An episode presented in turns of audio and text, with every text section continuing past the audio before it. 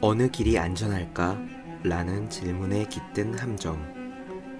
지구 위에 안전이란 없다. 단지 기회가 있을 뿐이다. 미국의 장군 더글라스 맥아더의 말입니다. 위험에 휩쓸리지 않고 안전하게 살고 싶은가? 물론 나도 안전하게 살고 싶다. 곤란을 겪지 않으며 걱정 없이 살고 싶다. 그러나 우리는 이 점을 고민해봐야 한다. 어느 길이 안전할까? 라는 질문이 가진 함정이다. 질문은 사고의 관점을 형성한다. 안전지향적인 질문은 리스크 회피적인 사고로 이어진다. 즉, 가장 안전한 길을 모색하다 보면 가장 위험 부담이 적은 길로 끌려가기 마련이라는 이야기다. 그런데 경제학의 상식대로 리스크 부담은 모든 성공의 필수적인 요건이다. 하이 리스크, 하이 리턴이란 말이다. 그러므로 위험이 없는 곳에는 성공도 없다. 위험이 거의 없는 보통 예금의 이자율은 0%에 가깝다. 결국 가장 싼 물건을 고르다 보면 가장 형편없는 성능을 손에 쥐게 되듯 가장 안전한 길을 찾는 사람은 가장 성공과 먼 길을 걷는 함정에 빠질 수도 있다. 성공과 멀리 떨어진 길, 그것이 당신이 바라는 삶인가? 질문의 초점이 사고를 형성한다. 안전한 길을 묻지 말고 성공을 물어보자. 성공을 목표하면 기회가 보이고 기회를 따라가면 성공에 닿는다. 성공하면 곤란을 겪지 않고 걱정 없이 살 수 있는 가능성이 높아진다. 안전은 그렇게 얻는 것이다. 365공부비타민 어느 길이 안전할까라는 질문에 깃든 함정의 한 대목으로 시작합니다. 안녕하세요. 본격 공부 자극 팟캐스트 서울대는 어떻게 공부하는가 한재우입니다. 오늘 여러분들 공부 열심히 하셨나요? 저는 오늘 유튜브에 동영상 올리는 법을 공부했습니다. 그리고 동영상 편집하는 법도요. 제가 컴퓨터를 잘 못해서 동영상, 음악, 음원 그런 것에 무지합니다. 그래도 이렇게 팟캐스트를 만들다 보니까 어떻게든 찾아서 해야 되죠. 네이버 지식인도 뒤지고 블로그도 뒤지고 매뉴얼 찾아서 열심히 보고 그런 것들이 전부 공부입니다. 학교 다닐 때는 교과서를 보고 문제집을 풀고 시험을 보고 성적을 받는 것이 공부인 줄로 알았는데 사회 나라고 보면은 그것들이 공부의 전부는 아니죠. 예전에 제가 카페에서 커피 내리는 법을 배울 때 그러니까 바리스타를 할 때 그것도 다 공부구나 하는 생각을 했었습니다. 제대로 배우지 않으면 잘 내릴 수가 없더라고요. 오늘은 질문 주신 분이 있어서 답변을 해볼까 합니다. 아이디 초석, 닉네임 초석을 쓰시는 분이 이렇게 질문해 주셨어요. 책만 보면 잠이 와서 5분 만에 잠드는 직장인입니다. 책만 보면 5만 가지 잡생각과 집중이 안 돼요. 저는 과연 공부를 할 수 있을까요? 사실 얼마 전에요. 저희 어머니가 저한테 걱정스러운 표정으로 물어보셨습니다. 책만 보면 눈이 침침해서 글자가 눈에 안 들어온다. 저도 되게 걱정 많이 했어요. 어머니가 지금 연세가 환갑을 조금 넘으셨기 때문에 눈이 침침해질 수 있거든요. 그래서 책을 5분만 보셔도 눈에 안 들어오신대요. 잠이 오고 글자는 눈에 안 들어오고 그래서 어머니는 말씀하시길 책 보는 것도 젊을 때나 해야 된다. 나이 들면은 볼 수가 없다. 그래서 제가 엄마한테 무슨 책이 눈에 안 들어오시냐 했더니 어머니가 읽으신다고 보여주는 책이 그리스 신화 그리고 뭐 올해의 문제소설 그러니까 현대소설인 거죠. 단편소설 모음집 같은 거였는데 아무리 봐도 눈에 안 들어오신다는 거예요. 저도 문학의 조예가 별로 없어서 올해의 문제소설 보면은 무슨 이야기인지 잘 모르겠고 그래도 저는 신화는 좋아하는 편이거든요. 그리고 그리스 로마 신화는 재밌잖아요. 헤라클레스 뭐 그런 얘기인데 저희 어머니는 그 책을 집어도 눈이 침침해서 글자가 눈에 안 들어오신대요. 그래서 마음이 아팠습니다. 이제 연세가 되시니까 글자가 안 들어오시는구나. 그래서 엄마 방 환하게 하시고 불빛 항상 다 켜고 책 보시고 책 한 글자 읽는 거보다 눈이 훨씬 소중하니까 피곤하시면은 읽지 마시고 꼭 읽으실 필요 없습니다 라고 제가 어머니한테 말씀드렸는데요. 그리고 며칠 있다가 밤에 자다 깨서 어머니 방문 열었는데 글쎄 책을 보시는 거예요. 완전 새벽인데 저녁 낮부터 앉아서 계속 보신대요. 그래서 눈 침침하지 않으시냐 그랬더니 어머니가 토끼 같은 눈으로 아니 이건 재밌어 라고 하시는 거예요. 그래서 제가 아니 지난번에 눈 침침해서 책만 들으면 잠 온다고 하지 않았냐 그랬더니 어머니가 그거는 그 책이었고 이거는 재밌어 라고 하시는 거예요. 그 책들은 역사책이었어요. 뭐 역사 인물 이야기도 있고. 그래서 뭐가 재밌냐 했더니 아니 이율곡이 구도자원공이라고 과거에 9번 붙은 것도 재밌고 이율곡의 어머니가 심사임당인 것도 신기하고 뭐 어쩌고저쩌고 그런 말씀을 하시는 거예요. 그래서 역사책은 재밌냐 그랬더니 어머니가 역사책은 재밌대요. 다른 책도 재밌냐 했더니 다른 책도 재밌대요. 역사책은 다 재밌으시대요. 그래서 제가 물었죠. 역사책 보면은 엄마 눈이 안 침침해? 그랬더니 어머니가 안 침침하답니다. 저는 괜히 걱정했던 거예요. 엄마가 눈 침침하다 그래서 정말 눈이 침침해서 글자가 안 보이시는 그러니까 노안이 되셔서 그러신 줄 알았더니 아니에요. 책의 종류가 다른 거예요. 올해 문제소설 보고 재미없다고 하시고 역사책은 그렇게 재밌다고 보시고 제 책 365 공부비타민도 그렇게 열심히 안 보시는데 닉네임 초선님이 질문 주셨죠? 책만 보면 잠이 와서 5분 만에 잠드는 직장인입니다. 왜 이런 현상이 나타날까요? 이게 뇌과에 답이 있습니다. 우리가 일단 기본적으로 5분 만에 책만 들면 잠이 온다는 거는 그 책이 재미가 없다는 거예요. 어떤 이유를 갖다 붙여도 기본적으로 재미가 없다는 겁니다. 재미가 있으면은 보게 돼 있어요. 절대 침침하지 않아요. 잡생각이 들지 않습니다. 그러면은 이 재밌는 건 뭐냐? 우리가 집중이 된다는 건 뭐냐? 그것이 뇌과학에서 어느 정도 그 의미가 밝혀졌습니다. 우리 뇌에는 뭐 수억 개라고 하는지 뭐 수백억 개라고 하는지 하여튼 엄청나게 많은 신경세포가 뇌 안에 있습니다. 그리고 신경세포들은 나뭇가지 비슷하게 생겼어요.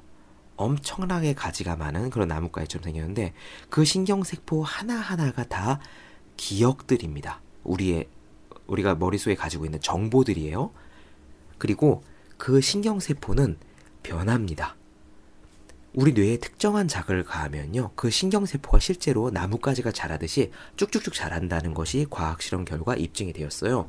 쥐한테 특정한 음역대의 소리를 계속 들려주니까 그 소리에 반응하는 뇌의 신경세포 부분이 자란다는 것이 관찰이 되었습니다. 우리 뇌도 마찬가지예요. 머릿속에는 나뭇가지가 신경세포가 원래 있던 그대로 똑같이 있는 것이 아니라 무언가 자극을 받으면 계속 자라요. 그러니까 우리가 어느 부분, 자기의 전공 분야, 뭐 내 전공이 회계가 됐든 법학이 됐든 아니면은 미술이 됐든 축구가 됐든 간에 자기 전공 분야의 공부를 계속하다 보면 그 부분에 대한 신경세포들이 늘어납니다. 개수도 늘어나고 신경세포의 길이도 달라지고 그러다가 그 신경세포들끼리 만나는 점, 그러니까 나뭇가지와 나뭇가지 끝들이 여기저기서 많이 부딪힐 거 아니에요? 만나고. 그 신경세포가 만나서 연결되는 점들을 일러서 우리가 시냅스라고 부릅니다. 그래서 시냅스가 연결된다는 거는 어떤 정보에서 다른 정보로 머리가 팍팍팍팍 튄다는 얘기예요. 예를 들어 우리 그 원숭이 엉덩이는 빨개, 빨가면 사과, 사과하면 맛있어 그거 있잖아요. 그게 바로 연상작용인데 시냅스에서 연결이 되는 거예요. 원숭이라는 신경세포에서 원숭이 엉덩이라는 신경세포로 튀고 엉덩이에서 엉덩이는 빨갛다는 걸로 연상이 튀고 그 빨갛다를 보니까 사과를 연상적으로 나아가는 게 다양한 신경세포들이 있는데 신경세포 사이에 연결되는 지점이 있어서 그 연결되는 지점으로 팍팍팍팍 튀어가는 것을 말합니다. 그래서 아이디어가 좋다는 사람, 생각을 잘하는 사람, 똑같은 질문에도 다양하게 연상작용을 해서 창의적인 의견을 내는 분들이 있잖아요. 그분들은 신경세포의 연결점, 시냅스가 연결이 훨씬 더 많은 겁니다. 그래서 그런 분들과 있어서 시냅스가 활성화되었다라고 뇌과학에서는 이야기하죠. 그럼 시냅스가 활성화되면 어떤 상태가 되냐? 그때 뇌에서 우리를 행복하게 해주는 호르몬이 나옵니다.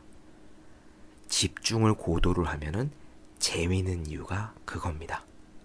신경세포가 있고요. 그 신경세포가 많이 막 활성화돼서 연결이 팍팍팍 튀고 그렇게 되면은 거기서 뇌에서 우리를 행복하게 해주는 호르몬이 나와서 우리가 기분이 좋아져요. 그것이 바로 우리가 이야기하는 집중하다 보니 재미가 있다라는 겁니다. 이 신경세포가 발달돼 있느냐 없느냐의 여부에 따라서 재미가 갈립니다. 그냥 그거예요. 우리가 재밌다 없다는 나는 그거 좋아, 나는 그거 싫어, 나는 그거 재밌어, 나는 그거 재미없어가 순전히 그 사람 머릿속에 얼마나 신경세포가 있고 신경세포들 사이에 시냅스 연결이 활성화되어 있느냐의 여부입니다. 예를 들어 볼게요. 야구라는 거 있을 때 야구의 룰도 모르는 생초짜들은 야구장에 가도 그게 재미있는 줄 모릅니다. 하지만 야구 광팬들의 경우에는 다르죠. 저 같은 경우는 우리나라 프로야구 한화 팬인데 올해 같은 경우에는 한화 경기를 거의 웬만큼 다 봤습니다. 실제 경기를 봤다는 게 아니라 인터넷으로 그 실시간 경기 중계 이런 것들을 갖다 계속 찾아봤거든요. 그러면은 제 머릿속에는 야구에 대한 시냅스가 많이 들어있는 거예요. 신경세포가 많이 들어있는 거예요.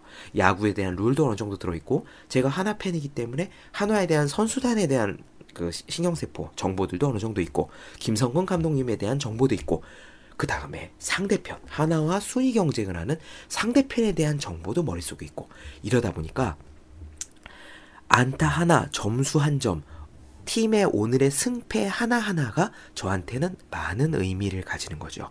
그렇기 때문에 저는 야구가 재미있었던 겁니다. 똑같은 하나 경기를 봐도 하나 팬도 아니고 야구 룰도 모르고 그래서 머릿속에 야구에 대한 신경세포가 없는 분들은 전혀 재미있다고 생각하지 않아요. 이것이 우리가 커플이 야구장 갔을 때 싸우는 이유입니다. 올해 제가 여름에 미국에 다녀왔는데요. 저 직장에서 아이들 영어 캠프를 인솔해서 다녀왔거든요. 그때 운이 좋게 LA 다저스 구장에 들어갔습니다. 그 같은 지역이 LA 지역이거든요.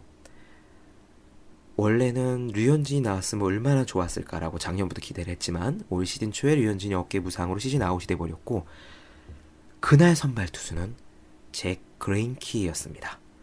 다저스 팬들이라면 아시겠지만 다저스 최고 원투펀치가 있죠. 거의 미국 메이저리그에서 최고의 원투펀치라 불리는 커쇼 그리고 그레인키. 올해는 커쇼보다 그레인키가 좀 더 잘했다 이러는데 그 경기를 보러 갔는데 저는 열광했습니다. 지금 이 모든 인간, 아니 어쩌면은 영장류를 통틀어서 가장 야구공을 잘 던지는 사람일 수 있는 그레인키의 경기를 실제 눈앞에서 볼 수 있으니까 저는 무척 기대가 됐죠. 그래서 아이들을 앉혀놓고 얘들아 우리 오늘 다저스 경기를 보는 거야. 오늘 선발 투수가 그레인키야. 오늘 푸이그도 나온다. 이야기를 하는데 아이들이 하는 말은 선생님 배가 고파요. 그날 경기에 그레인키가 5회까지 무실점으로 막았고요. 방어율은 떨어졌고 푸이그가 싹쓸이 3루타를 쳤습니다. 싹쓸이 3루타 치는 순간 거기에는 LA 다저스 스튜디오에 있는 분들이 전부 열광해서 박수를 쳤고 저도 깍깍 소리를 질렀는데 제 앞에 있는 아이들은 저를 보고 선생님 배가 고파요 라고 했습니다. 똑같은 경기를 보는데 그 아이들은 머릿속에 신경세포에 야구의 룰, LA 다저스, 그레인키, 푸이그 이런 정보들이 들어있지 않았던 거예요. 들어있지 않으니까 경기를 보더라도 신경세포가 활성화되지 않고 시냅스가 활성화되지 않고 그러니까 행복한 기분이 들지 않고 그래서 재미가 없었던 거죠. 책 보는 것도 마찬가지입니다. 질문 주시는 분이 지금 뭐 인문학 서적이나 아니면 일반 대중 교양 서적을 보다가 5분 만에 잠드시는 것인지, 아니면 직장인이시다 보니까 직장인이면 또 공부 많이 하셔야 되잖아요. 자기 전공 분야에 뭐 자격증 시험이든지 아니면 회사에서 봐야 되는 책이든지, 그걸 보시다가 5분 만에 잠드시든지. 두 가지입니다.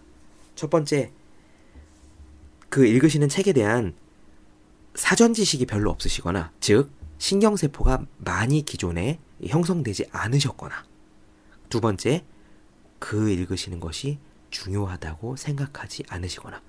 물론 중요하다고 의식 중에는 생각하실 수 있어요. 이거를 해야지 내가 자격증을 따고, 자격증이 따야지 내가 승진이 될 수 있고, 뭐 급여가 인상되고. 하지만 무의식에서는 그게 그렇게 중요하다고 생각되지 않습니다. 정말 중요한 일이라면은 잠이 오지 않아요.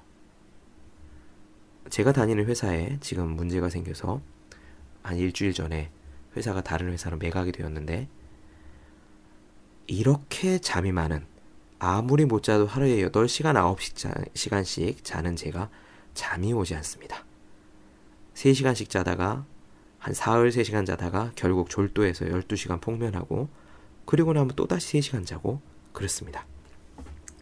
우리가 중요하다고 생각하면요, 뇌의 신경세포들이 바짝 긴장을 해서 그것들이 재미가 있습니다. 아니, 재미는 없을지 모르지만 집중이 됩니다. 그리고 집중하고 있으면은 그것이 재미있다는 감정으로 느껴집니다. 언제? 집중이 끝나고 나서. 집중하는 동안에는 재미있는 줄 몰라요. 그러니까 집중이거든요. 근데 끝나고 나면은 내가 집중했었네, 꽤 괜찮은 경험을 했네 라고 생각합니다. 뿌듯한 거죠. 그게 공부하는 재미입니다. 그러면은 지금 초성님을 비롯해서 책을 잡으면은 5분 만에 잠이 드는 모든 직장인 수험생 여러분들이 어떻게 해야 되느냐, 3가지 말씀드리겠습니다. 첫 번째, 그 책이 재미가 없으시다면 보지 않으셔도 됩니다. 꼭 봐야 할 이유는 없습니다. 재미있는 책을 보세요. 지금 무슨 책이 베스트셀러라서 남들이 다 그 책을 봤기 때문에 나도 봐야 된다 생각하시면 꼭 그럴 필요 없습니다. 선생님께서 보시고 싶은 책, 땡기는 책, 그게 뭐 무협지가 됐던, 뭐가 됐던, 만화책이 됐던, 아니면은 뭐 이렇게 상당히 퀄리티가 낮은 책이 됐건 간에 재미있는 책. 그래서 잡으면은 저희 어머니처럼 새벽이 돼도 잡고 잠을 자지 않고 있을 수 있는 책, 그런 책을 보십시오. 물론 인과관계는 있습니다. 남들이 다 보는 책을 혼자 보지 않으시면은 대화에서 동떨어질 수도 있고요. 책을 본다고 계속 보는데, 예를 들면 질이 엄청나게 낮은 뭐 무협지, 혹은 뭐 나이대에 꼭 맞지 않는 뭐 장르 소설 을 갖다 재밌게 보신다 그러면 주변 분들과 대화가 좀 안 되거나, 아니면 뭐 이렇게 그거 있잖아요, 뭐지, 오타쿠? 이제 폄하는 뜻은 아닙니다. 저도 장르 소설 이런 거 좋아하는데, 어쨌든 그런 결과가 있을 수는 있다는 겁니다. 어려운 책, 누구나 읽으면은 막 박수치는 인문 고전, 두꺼운 책들을 읽어내시면은 뭐 좋죠. 근데 그게 꼭 아니라면은, 그게 너무 괴롭다 하시면은 읽으실 필요 없습니다. 반드시 해야 될 필수적인 거 아니라면은 괜찮습니다. 읽고 싶은 책 읽으십시오. 그러다 보면은 흥미가 닿아서 책 읽는 습관이 생겨서 또 더 어려운 책, 아니면 더 널리 읽어야 된다고 일반적으로 권장되는 책으로 갈아타실 수도 있을 겁니다. 두 번째, 책을 보고 5분 만에 잠들지 않으시려면요, 결국 많이 보셔야 됩니다. 아까 신경세포가 많이 형성되어 있으면은 그 정보들이 재미있게 느껴진다고 했죠. 결국 사전 지식의 여부입니다. 저희 어머니가 역사책이 재밌다고 하시는 거 처음부터 그렇지 않았어요. 옛날에는 그거 보셔도 졸으셨습니다. 많이 보시다 보니까, 뭐 수업도 듣고 나가서 평생교회 듣고 하시다 보니까 그 분야, 역사에 대한 그 카테고리가 재미있게 되신 거예요. 그러니까 선생님께서도 어떤 장르건 간에 굳은 결심과 극도의 인내심을 발휘하셔서 꾹 참고 5분 만에 잠들어도 내일 또 책을 잡고, 그래서 5분 만에 잠들어도 모레 또 책을 잡고 하시면은 나중에 언젠가는 점점 더 재미가 있으실 겁니다. 그것은 확실합니다. 제가 작년인가 재작년인가 그 도스토옙스키의 까라마조프가의 형제들을 읽었는데요. 그게 저는 민음사 버전을 읽었는데 3권이거든요. 한 2000쪽 가까이 돼요. 그리고 제가 이렇게 뭐 문학에 조예가 있고 한 게 아니라서 그걸 읽는데 너무 괴롭더라고요. 러시아 사람 이름도 외우기 힘들고, 이게 도스토옙스키가 또 생각이 깊으신 분이니까 거기서 얘기하는 논의거리들이 이게 잘 와닿지도 않고, 선과 악의 대립, 인간이란 왜 사는가, 죄란 무엇인가, 구원이란 있는가 하는 게 잘 와닿지도 않고, 그런데 꾹 참고 3권째 가니까 술술 넘어가더라고요. 러시아 사람들 이름, 그리고 도스토옙스키의 그런 사고방식, 이런 게 어느 정도 사전 지식들이 조금씩 형성됐기 때문이죠. 이거 까라마조프가의 형제들처럼 어려운 책들만 그런 게 아닙니다. 저 옛날에 해리포터 시리즈 있잖아요. 그거 중고서적에서 1부부터 7부 완결 다 된 다음에 한꺼번에 샀거든요. 전체 다 해서 20 몇 권인가요? 26권인가? 하여튼 다 샀는데 그거를 읽는데요, 1부, 2부 읽어가는데 재미가 없더라고요. 정말 억지로 읽었습니다. 이건 뭐 동화 같고, 동화죠. 장르가 동화로 맨 처음에 쓴 건데 내가 이걸 왜 읽나 싶고, 하지만 그 책이 너무 해리포터가 유명하니까요. 그리고 저도 영화를 보고 싶었기 때문에 그것들이 있는데, 그러다가 4부 넘어가니까 재미가 있더라고요. 5부, 6부 가서는 저 이렇게 엎드려가지고 막 졸음을 쫓아가면서 읽었습니다. 사전 지식이 형성되면 재미가 있습니다. 그리고 사전 지식이 형성되려면 억지로라도 어쨌거나 많이 보아야 합니다. 그리고 마지막 3번째, 재미를 느끼시려면 그 책이 중요하다고 생각하셔야 됩니다. 의식적 뿐만 아니라 무의식적으로도요. 물론 무의식이 우리 마음대로 컨트롤되는 것이 아니죠. 그러면 어떻게 해야 되는가? 중요하다, 이 책이 중요하다라고 자기 암시를 하는 것도 좋겠지만 좀 더 괜찮은 방법이 있어요. 이 책을 왜 읽어야 하는가를, 아니면은 이 공부를 왜 해야 되는가를 수시로 생각하셔야 됩니다. 자격증 시험이라면은 그 시험을 통과했을 때 얻을 수 있는 이익을 갖다 생각해 보시고, 만약에 대중교양서, 뭐 인문고전 서적이라면은 이 책을 읽으면은 나에게 어떤 도움이 될 것인가, 그런 목적의식을 의도적으로라도 생각을 하셔야 돼요. 그렇게 생각을 하다 보면은 책에 의미가 생기고, 의미가 생기다 보면은 읽는 재미가 생깁니다. 행간을 읽게 되고 조금 더 집중하게 돼요. 괜찮은 방법이 한 가지 추천 있습니다. 이를테면은 그 책을 가지고 나중에 같이 이야기 나눌 분들을 만들어 보세요. 독서 토론 동아리도 좋고, 아니면은 아이들, 자녀분들, 혹은 지인들, 친구들, 여자친구, 남자친구, 부모님, 그 책을 읽고 나서 책에 대해서 이야기를 나누어 보세요. 이거는 실제 있는 공부 방법입니다. 그 존 스튜어트 밀이라고 자유론을 쓴 분이 있는데, 그분이 어렸을 때 공부 방법이 그랬습니다. 인문 고전 서적을 읽고요. 일리아드, 오디세이, 뭐 저 카이사르의 갈리아 전기, 뭐 기번의 로마사, 뭐 이런 거 있잖아요. 그런 책들을 읽고 그거를 다음날 아버지에게 이야기했습니다. 매일매일 아침에 아버지와 산책을 하면서 어제는 이런 책을 읽었고 그 책에는 이런 내용이 나옵니다 라고 이야기를 했어요. 아버지가 시킨 겁니다. 그런데 그렇게 이야기를 하기 위해서라도 존 스튜어트 밀이 그 책을 더욱 열심히 읽었죠. 무슨 책을 읽으시거든 혹시 뭐 지금 다들 읽고 있는 베스트셀러를 읽는 중이다, 그래서 나도 뒤떨어지지 않게 읽어야겠다, 혹은 혼자서 계획이 있으셔서 인문고전 책을 읽으신다, 아니면은 자격증 서적 공부하신다, 그 책을 읽고 나서 거기에 대한 이야기를 주변 분에게 하세요. 원래 남에게 설명해주는 사람이 공부를 제일 잘합니다.